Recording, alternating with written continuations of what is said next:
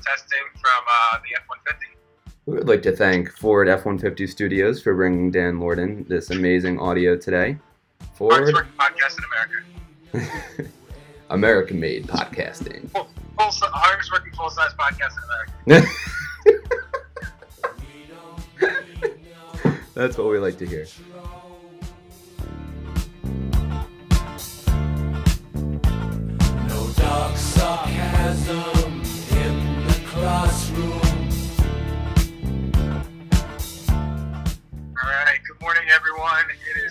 30 a.m. on the East Coast, which is fine because that's where we are.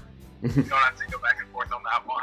Uh, Dan and Sheamus for three or four. Um, Shay, what are we talking about today? Uh, we're going to be talking about the wall, um, and actually more generally Trump Trump's immigration policy, um, okay. and kind of getting to explaining why two children have died in Customs and Border Patrol custody um, over the past um, couple months. Uh, Yeah. So there's there's a lot of like horse show politics or a horse race politics going on right now, just about like who's going to cave with the demands for the, with the government shutdown, and I think the right three now of the government is shut down. because the government is shut down. Um, Yes. And I think it'd be beneficial for people to understand why there is even uh, this debate in the first place. Um, why there seems to be such disparate understandings of what this country needs to do in terms of immigration policy. So that's why we're talking about it. So I guess in general, we should start with like what the Trump administration has changed um, from previous administrations and how that has led to a buildup of people at the border. Um, Yes. So the big thing is the closing of ports of entry every once in a while. So they did that when the caravan was coming. Um, Trump is threatening to do that again. Um, and basically, the Justice Department's um, acting order is to arrest people who are seeking asylum when they enter a port of entry. So, like before, before the Trump administration, these ports of entry, so like the border crossing at Tijuana and San Diego, for example, was like the go-to place for those trying to enter the United States to cross the border. That was the main crossing point for a lot of people. Since there has been this crackdown from the Justice Department and the whole uh, child separation issue, um, a lot of people have been trying to cross at more remote locations, say in like the Arizona, New Mexico desert. Um, whereas before, a lot of migrants, especially women and children, were not crossing at those remote locations. And people say it's a direct result of this policy change. And with the crossing of the border at more remote locations, combined with the buildup of people in these holding um, places, uh, these um, facilities, these holding facilities, um, because the Trump administration has gotten rid of the catch and release, as they like to call it. Um, so, whereas before um, people would be processed at the border, given an immigration court date, and then kind of trusted to return to immigration court uh, under the penalty of being automatically deported if they don't make the court date. Um, now they're holding all these people at um, detention centers, holding centers, um, including children. Talk about that policy because that policy does un- until you add in that extra part for it that they face immediate deportation if they don't return for their court date kind of thing. Mhm. It kind of, I mean, it's it's pretty obvious to see how you can shape the rhetoric to say we're taking people who are illegal aliens and just dropping them off in the country and expecting them to show back up. Yeah, I and, think I think the I want to say in one of his speeches, Trump was throwing up throwing out numbers like forty percent Mhm. are who comes back or something like that, um, and the other sixty percent are just you know illegal people who are in our country now. But I think, and uh, correct me if I'm wrong, I believe the total number of people who do not show up for their court date is slightly under three percent. I, I mean, Ninety-seven percent of people just return. Um, I would have to look that number up, and I can do that real quick. Um, but I, I do know that. Um, so I think another thing to understand is that those people are not trying to immigrate illegally to the United States. They are trying to immigrate leg- legally. They are trying to use a form of international law, which is asylum law, law that all the countries in the world recognize, where if you can claim threat, like bodily harm threats, um, Yeah. on your person, then you are allowed to claim asylum in another country. And so that's why these people are voluntarily surrendering themselves to border agents Yeah. and putting themselves in the custody of border control um, because they are trying to follow a legal method to enter the country, which is something that is completely lost in a lot of this conversation. Like people are like, well, you shouldn't have crossed illegally into the country. It's like they're trying to follow a legal process, a process that is acknowledged by all the nations in the world. And so they should be entitled to, I don't know, basic dignity at the very least. I mean, we could be more humanitarian and argue that everyone deserves basic dignity, but certainly people that are following a legal process and legally Yeah. trying to enter the country should get such treatment. Well, and that's why the rhetoric, you know, surrounding those ultra xenophobic ads up to, you know, in the final few days of the midterms this year, you know, that were all about the um, the caravan, the the asylum seeking caravan coming up from through Mexico to the border. That's why the rhetoric just stopped after the midterms, right? Because it was blatantly false. You know, Mhm. they weren't a bunch of um, uh, people trying to seek illegal entry or, or cause harm to anybody. They were following a legal process, and the GOP threw out, you know, a bunch of xenophobic, racist ads at the very end of the midterms that there wasn't enough time to, in good faith, refute, but then drop them, of course, after the midterms because there was nothing to them. so there, there's a lot of things going on.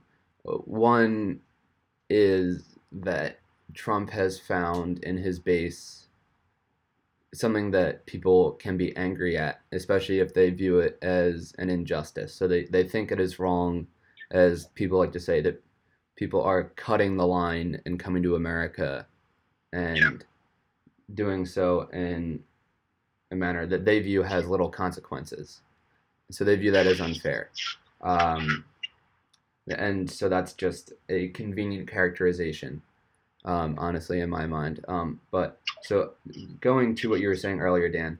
So you you are actually, both figures you put out were correct. It's just a matter of how you want to look at them. So yeah. So when Trump cites that only sixty percent of people show up to their court hearings, he's correct. But that is in all immigration court cases. When you talk about specifically asylum seekers, and this is through PolitiFact that I'm looking at this, and this is also through um, the Family Case Management Program that was set up during the Obama era. That has a 99% um, attendance rate in court. And it's because they have a strong legal cl- claim in their mind. They, they feel like that they can Yeah. receive asylum, and so they're not going to jeopardize that by not showing up to court. Um, Yeah. And, and so, in that regard, it is a highly effective way to get people to show up for their immigration hearing. In, in general, it doesn't seem to be effective, but for asylum seekers, it does appear to work. Um, and, and of course, uh, this may surprise you, but that nuance is lost in um, especially the midterm discussion because the people that were leaving on that caravan in the Northern Triangle countries, they believed that they had a legitimate claim for asylum. And so Yeah. they were going to claim asylum. And uh, if it was an Obama era problem, one, the Obama era response for a caravan was to send flyers saying that it's not as easy as people are saying to get into America and they Yeah. should consider that before making the dangerous journey. Um, Trump's plan was to do family separations at the border to discourage people from crossing. And uh, then when they made it to the border, um, have them stay in Tijuana, Mexico, as opposed to getting temporary lodgings in the United States. Um, and very much slow roll the process of processing asylum claims uh, to the point of mounting frustration in that community. So, just to say, it, it it's a very um, deliberate way of minimizing the number of people that get into the country and at the same time creating a problem where those who do get across are held in uh, these centers and since they are crossing at more remote places they are facilities that are not equipped to handle the medical needs of women and children that just completed a thousand mile march through the desert to get to america. They're made for able-bodied men a lot of men that came from mexico initially and so they weren't going on such long, long journeys. And as a result they don't have the medical facilities and that's how these two children died. They they they were not in facilities that had the proper proper medical um, materials to treat them and as a result they died and since they were in such remote locations it was tough to transport them to a better facility um, and it's it's mostly a compounding of decisions by the Trump administration to make it harder to enter the country at a main port of entry, where the um, immigrations and custom enforcement ICE have facilities to deal with women and children. Um, instead, they're going to these more remote locations. They are being held as opposed to set on their own accord to go to an immigration date, immigration court date at a later time, and they're they're not increasing the number of judges that are hearing cases at immigration court. Instead, they're either slow rolling the process or just keeping it at a static rate. And with an increase of people that are going to immigration court, you have just a buildup of people at these uh, uh, holding facilities, and that's led to problems like this. So I just wanted to create that chronology for people so they could hear that. No, I, I think I, that's a well constructed chronology. I, I didn't know that I didn't put those those together in that way. I know that Cortez has been saying a lot of uh, has been echoing a lot of what you just said about the uh, lack of judges in the area mm-hmm. in terms of you know you can send. I mean, uh, Trump and the DOJ have doubled down on on ICE agents and um, you know military presence in the area mm-hmm. dispatching a lot of military presence in the area, but have yet to dispatch any sort of like federal judge ship, yeah. like a lot of judges back down to the area, which could, in effect, because you know some of those people may not get asylum, right? And if they don't get asylum, then they are rejected from the border and they have to turn around. But you're yeah. right. What you're getting instead is a buildup of hastily thrown up detention centers to deal with a total in, an increase of, of people being held in them without any sort of uh, uh, increase in process, I guess process control you would call it, right? Like judges and mm-hmm. and stuff like that, so that you could uh, more quickly process these these applications. Yeah, and and, and I kind of I guess I want to ask you this question now, Dan. Of do you feel like the the lack of federal judges at the border is a sign of incompetence with the Trump administration, like them just not dotting their I's and crossing their T's? Or is it a malevolent gesture? Like they don't really care how long it takes these people to have their claims processed. It's not top of mind. And so they're going to make it more difficult for these people to enter the country as a pro- as a process. And also like is it a political messaging thing to militarize the border so then you have a perception that it's an invading army coming not people who are trying to follow a legal process. I, I well, just wonder what you, your thoughts are. You said that you said correctly that the doj has admitted that family separation is a malevolent practice designed to discourage people from coming across the border right? Like they've always yes. they've already given science and hhs um, secretary has already expressed in press conferences that they're they're they're creating uh, measures to dissuade people from attempting to cross. Whether that is, and I also think real quick, it's important to point out that granting asylum doesn't give someone citizenship, right? Like you're not, yes. you don't you don't just become an American citizen because we decide that your country is terrible and yeah. we're going to offer you some asylum. Yeah, it's not, yeah, it's not the same as the proper immigration channels, which can take which are also terribly long and don't aren't getting sped up um, anytime soon. But you know, it's, yes, it takes you seven years to, or eight years, or ten years to become an American citizen. It's not like these people are just jumping the line like that. But Mhm.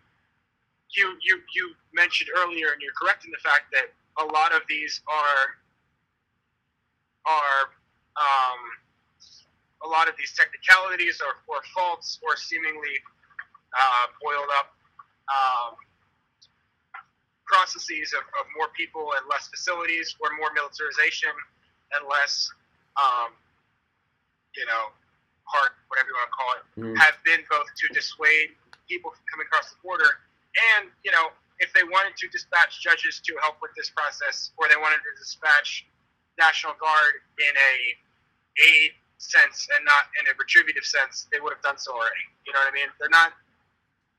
I, I think it would be um, pretty innocuous to say that they are. That's the wrong word. Pretty uh, Ignorant?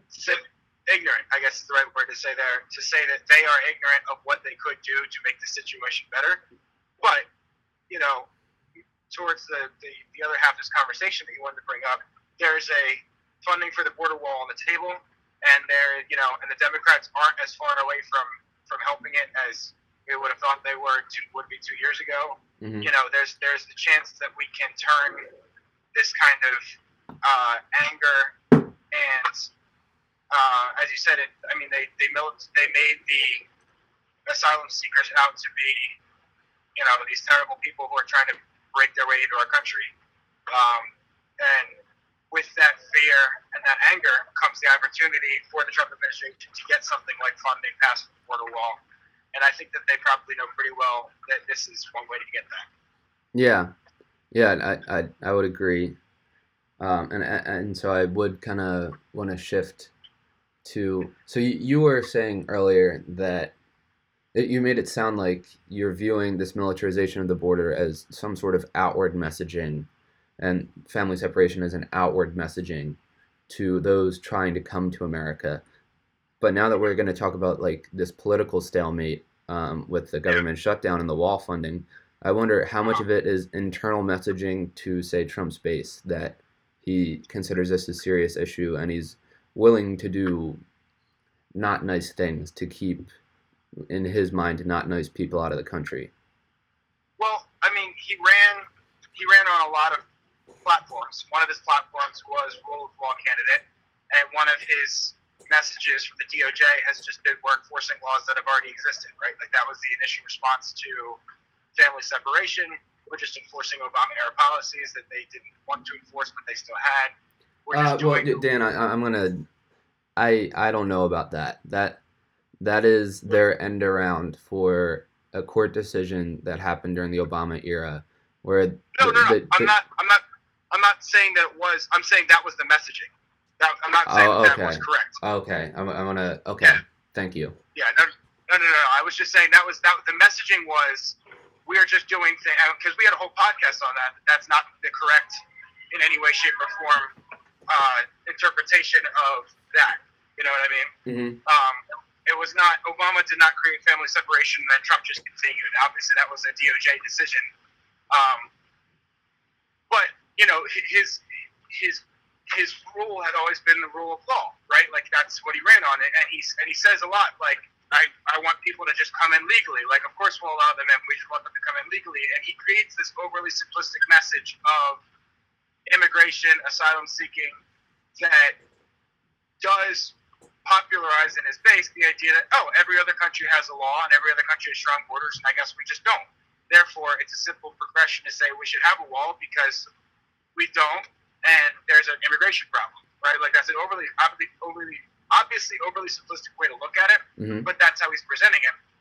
And all of these things like family separation or um, uh, any sort of deterrent towards people coming in, you are correct. Not only act as like a uh, external deterrent, but also as an internal feeling of, hey, we've asked people not to do any of these things, and they still do these things.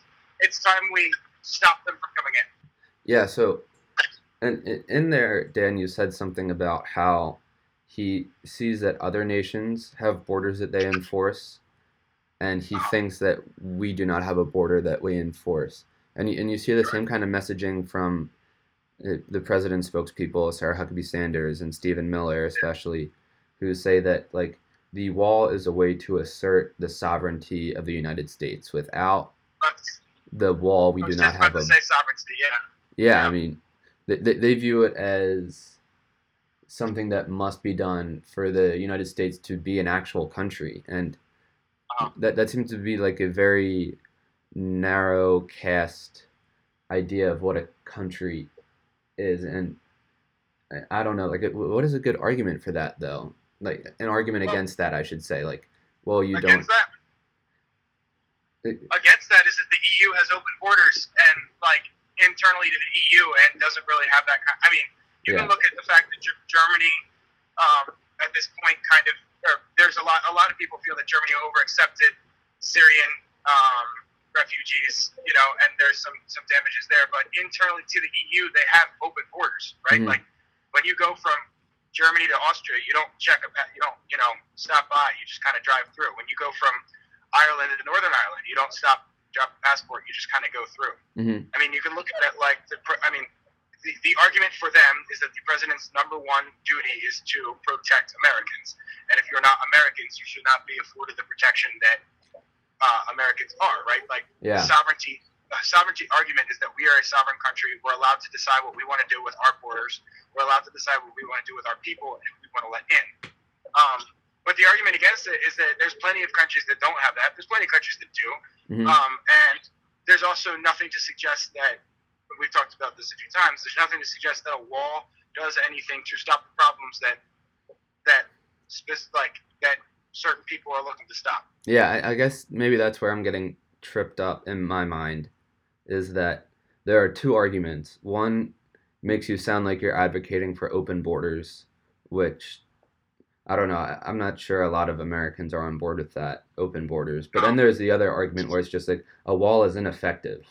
It, it's Yeah. not the best way to create a border. In fact, in many ways, like there's been one a major study, the Mexican Migration Project, um, done out of Guadalajara and Princeton, that shows that it might actually encourage permanent settlement of illegal immigrants in the United States because it's created such a high cost to um, cross the border, whereas before the border wall or the fence, whatever you want to call it, that has been put up in a lot of the southwest of the United States, it was a pretty low cost thing to cross the Rio Grande, do some seasonal work in America, and bring that money back to your family in Mexico and repeat that process year after year. Whereas now that it's a much higher cost of crossing the border, it, it's like it's the lower cost thing to just set up permanent residence in the United States. And I feel like that is also lost. Like people think that the wall is an affirmative solution to stopping migration when in fact it might even have detrimental effects to those who want to decrease the presence of illegal immigrants in America. And you also have to look at what's the purpose of decreasing the amount of illegal immigrants in America, right? Like, what problem are you trying to solve with that? Mhm. And is the wall the correct way to do that, or is serious immigration reform, which we haven't had in a long time, you know, to understand and look at not only why people want to come here, but why people want to leave, and how our our uh, green card system or our citizenship is incompatible or compatible with those reasons, right? If you want to claim U.S. sovereignty and just figure out what's best for the economy and stuff like that, there's a lot more that needs to be done than just say, let's just throw up a wall. Yeah, and so I guess now maybe we can get into the whole shutdown politics to wrap up. Um, because for those listening, I guess for the first week that this is out, the government is shut down, um, mostly because Trump says he won't sign a uh, continuing resolution or a short term spending package. that does not include some money for the wall. Um, Yeah. He's put a number at five billion. Um, the Democrats have talked him down to like 1.3 billion, and he still won't sign a resolution um, with that figure. Um, so the government shut down because of Trump's wall, and I wonder with Democrats in the House now, is there a chance that he has anything in his immigration policy continue forward? Like, will some laws which both the left and right agree are outdated with regards to immigration be addressed in this new Congress? Will the wall be Well, funded? Like, how I'm is that going to continue? I don't know. I'm not usually this partisan about Mhm. things like this, but I have no idea why the Democrats would give Trump 1.3 billion dollars towards the wall, right? Like, I, I, I really, and this is something my dad and I have talked about. I have no under, I don't know why they would give him a penny, right? So he runs on this platform that's like, we want to build a wall, in Mexico will pay, pay for it. Mhm. Then he runs. Then a few months ago, he comes out and he goes, because of the trade deal that we now have with Mexico, the wall will pay for itself through increased taxes. And then everyone was like, that's not real. Mhm. And then he comes out and he goes, because of the tariffs we'll put on other people, or that we've put on other people, we've collected seven billion in external tax revenue, so we can build the wall with that. And everyone's like, that's not how tariffs work. China didn't pay for it. We pay, for, like the American consumers paid for that Mhm. seven. But that's that's just seven billion dollars in increased t- tax revenue, basically, Mhm. which just means you just raise taxes. Mhm. And then he comes back and he goes, "Well, we'll just pay five billion dollars for it." After all that, like after all this, like things, it's just like, "Well, we'll just pay five billion dollars because illegal immigration costs us two hundred and thirty million dollars a month," which everyone was like, "That's also not true." So now he's just like saying, "We want five billion dollars because we want five billion dollars," and I don't get why the Republicans that voted for him would want to do that with no understanding of like why we would spend five billion dollars on something like that that we all you know that was promised Mexico pay for. But on top of all that, I have no idea why the Democrats are are considering and have been discussing giving him a billion, two billion, something like that. Like first of all, Democrats are going to have the House in like 20 days. Um, and second of all, that's just I mean I as a Democrat, I want to vote out any Democrat who takes the who goes from hardline this is a stupid policy and Mexico won't pay for it to well we can only we can give them a few billion and that's fine that's compromise like that's not that's just weird. Isn't that weird? Yeah, I, think it's it's a very near term, like you, you're very you have a lot of narrow vision if you or near you're nearsighted if you think that this is the right way to go about things. It's like, well, we're talking him down from his initial bid, and as a result, he will open up the government. And so, if you just look nearsighted transactional DC politics, that might seem like a good idea. But like, as far as who is going against their campaign promises, who is Yeah. placating who with the agenda, in this case, the immigration agenda, then it seems like more of a loss for the Democrats. Yes, you, you're It- correct. And I think it's a huge loss for the Democrats because if you look two years ago if you were to, if you were to say if you were to ask any Democrat hey would you give Trump two billion dollars to build a wall? You know that would have been a really stupid question to ask. And now Yeah. it's like well it's two billion not five. That's not really ha- I mean yeah compromise is compromise but that's not really compromise. That's just giving up your entire position. Well, so uh, let, let me ask you this: if they revisited DACA and maybe put a permanent resolution, a legislative solution to DACA on the books in exchange for two billion in wall funding, would that be worth it? Would, like if they I- if they get something lo- that is a long term solution to immigration, would that be worth? Well, I mean, I, I don't know if there's a there's ever a long term solution to immigration, but to to your point about if they got something for DACA or they got something, um, you know, if they started sending judges or something like that, if they expedited the asylum seeking process, I would be much less. I mean, right now I don't see what the Democrats are getting out of this at all. You know what I mean? So Mhm. maybe maybe I could be placated with something like that. Uh, I would still be a little frustrated that like, and like, yeah, I know how that's politics versus politics versus compromise, but to to have one party or one person go from we're going to build a wall and Mexico we'll pay for it to an entire Congress go yeah I guess we could agree on two billion dollars for it kind of thing just seems like everybody moving in the wrong direction. Yeah, yeah, I agree. yeah. I, I mean, I mean, I I would- think you need to. I'd probably take DACA. You would take, yeah. I mean, I guess at the end of the day, it's not like bargaining on a used car. You're not trying to get the lowest price possible. Um, and, and maybe that's how some Democrats are looking at it. I will say it, Yeah. it is important to realize um, with Trump's most recent tweet about how he says he might just shut down the southern border. What that would Yeah. mean, like, because it it's a border, you need to legally cross it in order to go from one country to the other, in this case, Mexico and the Yeah. United States. So what that means is that the ports of entry will be closed. So people who are trying Yeah. to legally go back and forth between the United States and Mexico would no longer be able to do that while the border is shut down. And so that has some very like local impacts on like the local communities that are like border towns basically. So like Tijuana and San Diego, El Paso and Ciudad de Juarez, um, Brownsville, Texas. Like, There, there is a lot of commercial interest with keeping those ports of entry open um, for just commercial reasons, shopping and trade, commerce reasons. And And I mean, there's there's a lot of countries that have probably done that, but the one that comes to mind right now is Berlin in the you know the early 50s, right, the late Mhm. 40s, right. Like we just shut down, we cut a city in half, Mhm. and then you know what did that do to a city, and what did it do to the country, right? Because we also have the country cut in half, but but like what did it do to that city to one day you know you've got friends or colleagues or spouses or kids, you know, that are just across the border because that's part of the border. You know, we Mhm. just go across it, and then suddenly they're gone.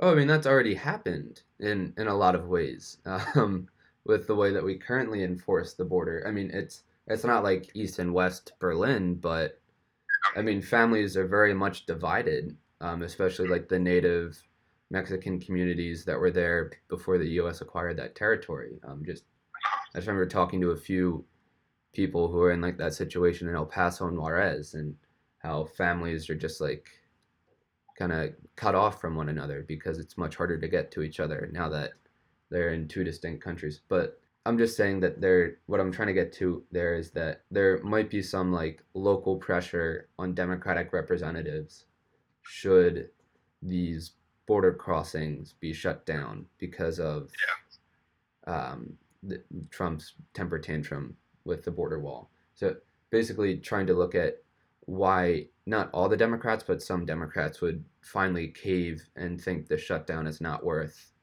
um, placating Trump um, or denying Trump any money and be like, all right, well, if we give him two billion, he's not going to build an entire wall across the southern border with just two billion dollars. He needs a lot more money, and so maybe they'll think it's like a short-term victory. And, and I, I think it's it's it's also naive to look at this. I, I guess I'm, I'm looking at this more like a, you know, you could have predicted two years ago that this situation would have happened, right? Mhm. If you if you elect somebody who says we're going to do something, another country's going to pay for it, and then you spend two years going, the other country's not going to pay for it, but they spend two years going, here's the need for it. You know, inevitably it was obvious that we were going to have to pay for it if it ever happened. But we finally got to the point where, you know, he lost the house. He's getting freaked out. He knows that, you know, he probably will be a one-term president. Um, this is like his main thing. I, I, if I were the Democrats, I would want a lot more before I gave over two billion for that. Yeah, yeah, I would agree. And I think maybe I think we should close out with just because we're talking about reelection, we're talking about the Democrats possibly negotiating and giving some money to the president to realize that the wall is more than just like a physical thing, it's more than just a policy solution. It is a symbol Yes. in the eyes of a lot of people. And maybe these Democrats that want to give $2 billion do not see the symbolism behind the wall. Um, because they're like, well, we already have a pretty militarized border. We already have fencing up in a lot of places. What is $2 billion on a wall that's going to cost much more than $2 billion? That's not going to effectively deny people the ability to emigrate to the United States. Why not um, placate Trump? And the answer is that there's also symbolism behind building a huge concrete wall on the southern border, um, and what that shows the our southern neighbors and what it shows the rest of the world as far as how we view outsiders. And I I wonder what your thoughts are. Well, I've never really thought about this until now, but it's a really odd thing for a country that is extremely interventionist to build. Hmm right? Like we're, we're not an isolationist country, right? We don't stay out of Middle Eastern conflicts. We continually go into other parts of the world to intervene. And whether or not you think that's good or bad, you know, you can you can say that a lot of the stuff in Iraq or Afghanistan or um, in the Middle East has been justified or not justified, depending on what your policy stances are. But I, I've never really put that irony together till now that we would have this like incredibly Americo-centric, sovereign, you know, we're our own country, we can do what we want, and at the same time still be engaged with, you know, although you know Trump did say he wants to pull out Syria soon, Mhm. um, but still be so engaged with the rest of the world in every other kind of way. You know, if we were a keep to ourselves and you keep out of us, because we're going to keep to ourselves kind of country, maybe that says to the rest of the world we're serious about that. But right now, it kind of just says like, hey, we're happy to come over and mess around with what you guys are doing, but never, never come over here. yeah. And it also is. It, it also. and I want to get your thoughts on this. To me, it's the antithesis of Ellis Island, right? It's the antithesis of the Statue of Liberty. You know, up in the Northeast, we have this symbol of like freedom and and uh, and acceptance and opportunity. And down in, in the southern border, we have this symbol of negativity and, and sovereignty and isolationism. Yeah, well, I think there's a lot that's going on with like how you perceive those two different symbols of America, um, because I mean that that the the Emma Lazarus Lazarus quote on the Statue of Liberty, um, "Give me your poor and huddled masses," and so on and so forth, has been quoted by a lot of Democrats in this immigration fight, um, and with other immigration battles like the um the Muslim ban and the uh, shithole country comment that Tr- Trump made. Um, it's come up again and again. It seems to be the rallying point for uh, a lot of these uh, people who are pro-immigrant. Um, but but I, I think it also is interesting because it that was like the old it's like the old school version of immigration and that's where like a lot of communities like former immigrant communities are coming down on the side of Trump and the Republicans saying, well, we followed an ordered process to get here, and so Yeah. They should as well. But we're living in two different eras where the requisites for becoming a legal citizen are just vastly different. It's not like showing up to Ellis Island and waiting in line, like actually waiting in a physical line to be processed. It's much more it's much more difficult now. There's there's a much longer waiting period, and in destable parts of the world, it, waiting a couple years. When you're in El Salvador, which has the highest murder rate of any country in the world, uh, you don't want to stick around for two years. Yeah. And and so, and then it also shows two different realities that people have about immigration. No, I think you summed it up. I think that that's a, a, a I don't know, a conversation that I guess I haven't really put together. That that uh, that symbolism of, of that, that that duality of symbolism of America, right? Like, which of these two symbols do we want to be known known for going forwards? Because you're right. At the end of the day, the wall is very little more than a symbol. Mhm. And also something real quick: two billion dollars, as you said, isn't going to build a wall. So, you know, there's a chance that if the Democrats give them two billion dollars and then hold everything else hostage for two years, nothing happens anyway. Um, which is possibly what a few of them are thinking. But, uh, yeah, which of those symbols do we want to be known for? All right. Well, Dan, do you want to wrap up by plugging social media? Absolutely. Follow us on on uh, social media at three of our pod. um, thanks to Shamo for the great book book plug, real quick. Um, Okay. Dan Pfeiffer's. Uh, oh, shoot. Yes, we still can. Yep. Uh, politics in the age of Trump. Uh, Dan Pfeiffer being one of our podcast uh, idols, obviously. Um, White House comms director and uh, staff, senior staff advisor to Obama from 2006 2014. Fantastic book. Thank you, Shamo. Um, Yeah. Maybe uh, maybe one of our podcasts can be a book club discussion about that. I would, I would be up for that. Yeah, it was a great book. Okay. Well, we, we can certainly give that a go. um, yeah. Uh, so thank you so much for listening. This has been Seamus O'Hara, Dan Modan. Dan Lordan from the Ford F-150 Studios, the hardest working, the hardest. the hardest working, uh, first in class podcast. Yeah, that's a good superlative to have for our podcasting studio, best in te- best in class towing podcast studio. Best in, class, best in class towing studios. There we go. That's that's what I like to hear. That, that's how we do it here at 304. Uh, Cheers. cheers. Dan, did you study abroad? All right, buddy. Good night. All right. Well, thank you so much for listening. And remember, everyone, stay hungry and stay foolish. Hey!